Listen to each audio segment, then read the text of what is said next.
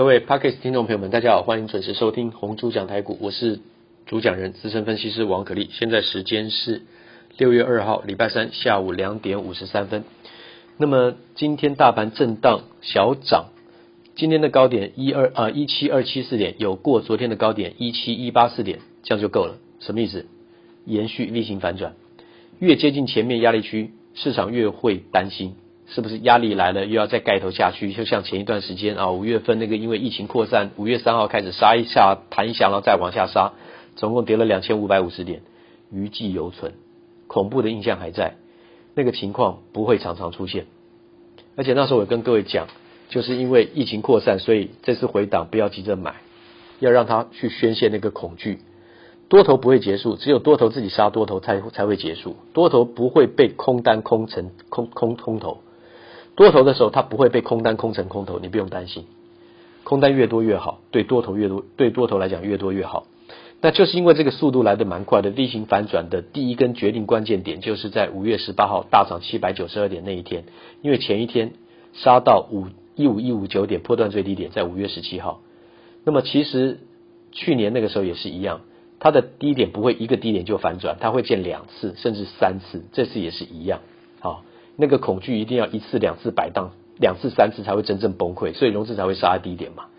然后空单又开始空，就是在5月18号。所以那个 V 型反转的第一个讯号就是出现在那根巨量长红，涨了792点，当天收在16145点。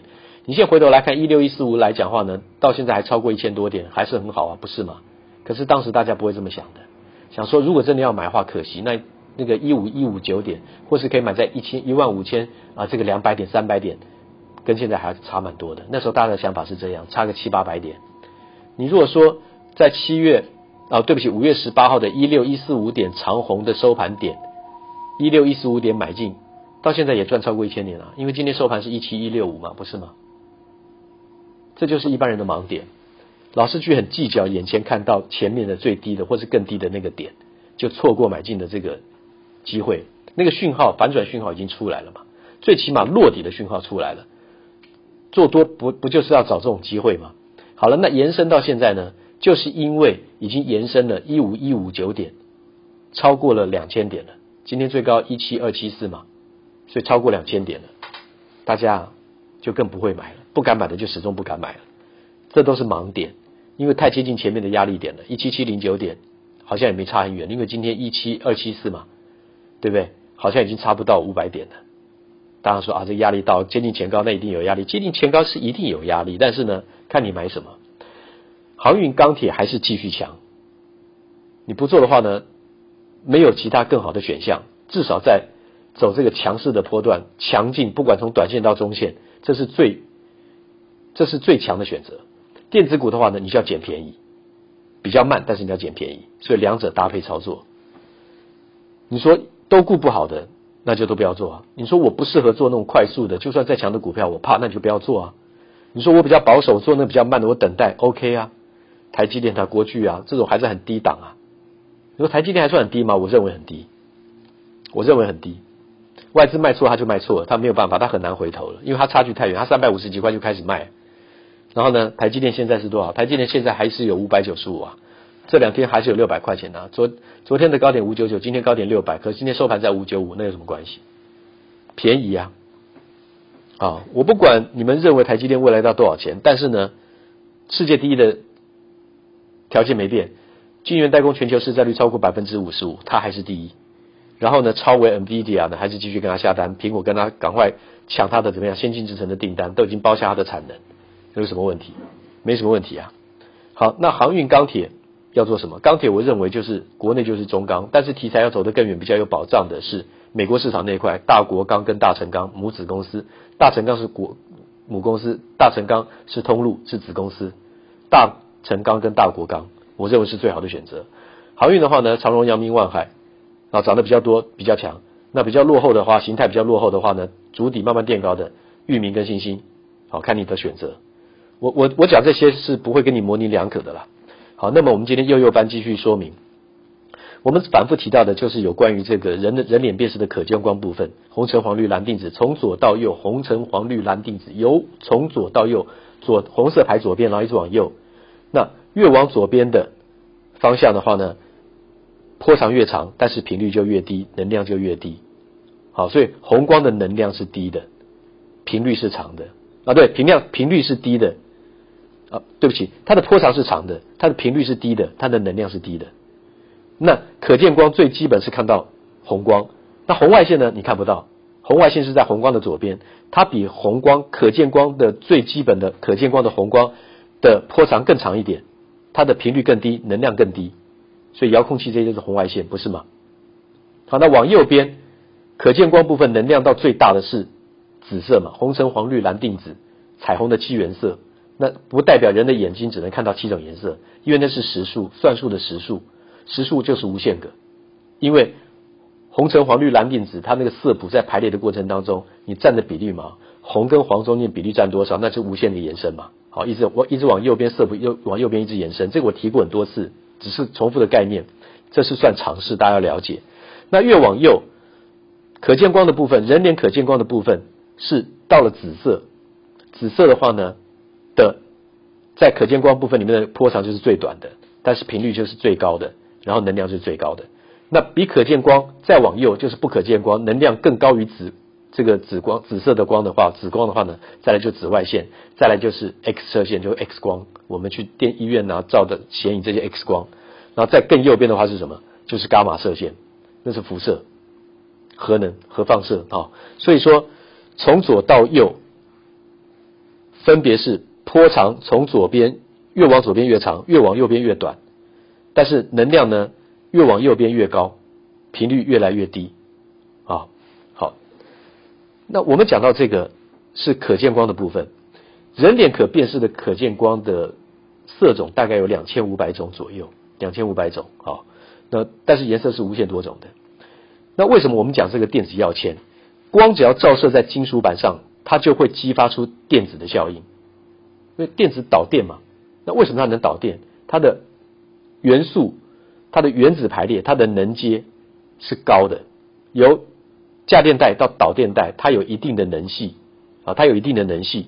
你没有能系的话呢，就是不导电的，你电子无法跃迁。那我们前几天讲到，光激发光，用光来照射来激发光的话。是能量高的光去激发出能量小的光，你能量小的光力道不够，你推不出能量比较大，因为那个电子跃迁的幅度不够，能阶的这个长度不够，高度不够，应该说能阶的高度不够，力道就不够。弹得越高，沙掉下来的话呢，它力道越大。那光只要照射在金属板上，它会激发出什么？电子效应，金属板它就会释放出电子。你用一个折射的一个图谱来做一个实验来看就知道。它入射角也几乎会等于反射角，好，这个现象，但不完全哈，不完全。那19世纪末的时候，为什么我们现在讲叫 Hertz 是用人名来纪念的 ？Hertz 跟这个 Rayner 就雷纳发现的光，它可以照射在金属板上，它可以产生光电流。那要怎么应用这种实验呢？那当然就是拿光去照在金属板，然后让光电流呢，你可以去收取，经过一个石英真空管做导电怎么样？连接就可以做怎么样？电力的供应，这是一个基本的原理。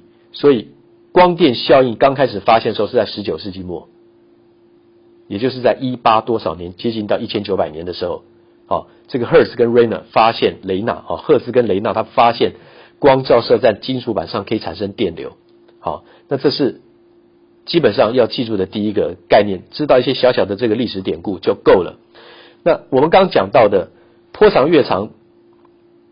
这个波长越长，频率就越低，能量就越低，是刚好相反的。那波长越短，频率就越高，能量就越高。好，这个是刚我们提到的，这个一并怎么样做这个记忆。那再接下来就是说，我们要讲到一种叫做底线频率，英文是用一个 F 代表 ，frequency 嘛，频率是 frequency， 用一个小 F 代表。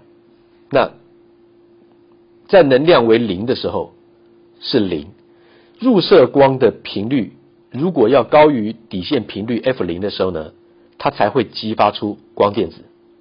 这是光电效应最重要的一个先有一个定义，叫做底线频率。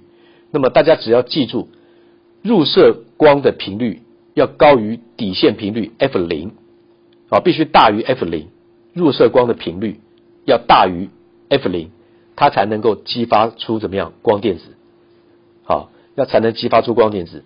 那底线频率这个 F0 呢，它跟什么有关？跟金属板的这个材料有关。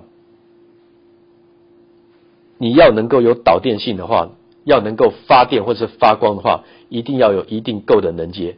所以底线频率到底是多少 F0 是跟金属板的这个材料有关啊。那如果 F 就是说我们这个频率大于底线频率，任何一个频率大于底线频率，那会不会增加光的电流？越大是不是频率越大，大于底线频率越大，光电流就越大。增加强度不会哦，它只是能让你发光哦。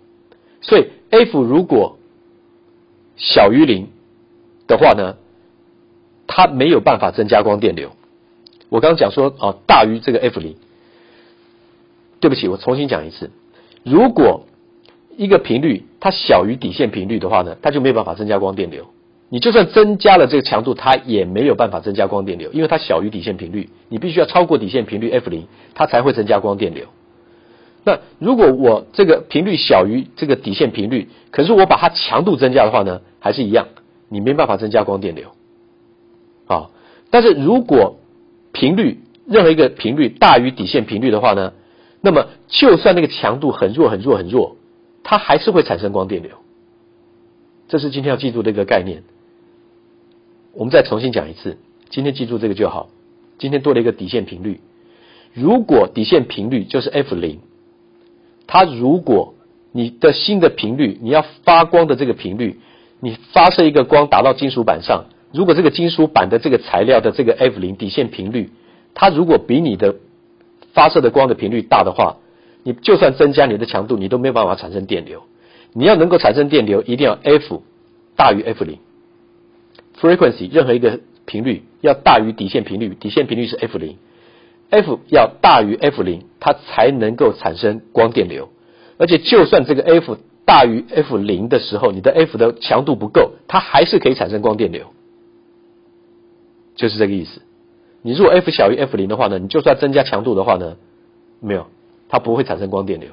所以今天只要先记住这个重点，也就是入射光的频率，我们讲的 F 就是要照射那个金属板，必须大于 F0 就是底线频率，才能够产生光电流。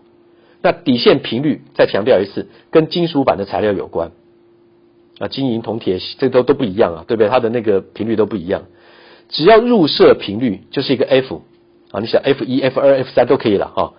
F 那是 frequency， 只要是入射频率大于底线频率 F0， 就算是光的强度很弱，它一样可以产生光电流。反之，如果是 F0 是比你的这个频率呢要大的话呢，你强度增加再强，它也是不会产生光电流。这就是合并到我们前面讲的光激发光，要光来激发光，要用能量比较大的光去激发能量比较小的光啊。所以说，红光可不可以激发红光？可以，同等能量。红光可不可以激发蓝光？没有办法。红橙黄绿蓝靛紫，蓝排在红的光谱的右边，所以红的能量比较小，它推不动右边比较大的蓝光。所以倒过来，蓝光可不可以推红光？一定推得动。可不可以推动绿光？可以推得动。蓝光可不可以推动蓝光？一定也可以推动蓝光。好，这个就是合并。今天增加了怎么样？底线频率。底线频率是根据金属板的材料决定的。半导体为什么好用？为什么不能用全金属来当做怎么样这个先进制程？因为先进制程讲究的是什么？切换嘛，就计算嘛，开关嘛，1010。如果一直导电，它不能够不导电的话呢，它一直通过都是1，它没有办法变成0，你怎么切换？所以要用半导体。半导体的意思就是说，介于导体跟非导体之间嘛，它可以选择经过加压电流材料的方式，选择让你导通成为1，或是让你不导通成为0，不是吗？就是这个原理。你说讲了半天才讲到这个地方，因为每天都有新的听众，几乎我知道。那我们这些重复反复的一直在讲，大家慢慢一点一点的把电高上去，因为如果要听很高深的学问的话呢，听教授的啊，听电机系博士他们讲的话，他们讲很多专业的东西很好听啊，可是你的基础包括国中高中的物理化学你得要重新学，你本科系的话你当然厉害你不用啊，但你非本科系的话你必须重新学。那我们有很浅显易懂的这个幼幼班这个课本班讲给我们的听众听，那么没有需要的话呢，这种课程对你来讲当然一点用处都没有，可是我知道有些这个初学者蛮需要听一下这个东西的。好，讲给你观念听的时候，你再去上网再去查资料再去找你的教科书，你在看的时候呢，经过在文字在阅读的时候呢，你会更有概念，速度会比较快。好了，今天先讲到这里，谢谢。滚滚红尘，刻薄者众，敦厚者寡，人生诸多苦难，滔滔苦海，摇摆者众，果断者寡，操作尽皆遗憾。投顾逾24年，真正持续坚持、专业、敬业、诚信的金字招牌。欢迎有远见、有大格局的投资人加入红不让团队的行列。23688779，23688779。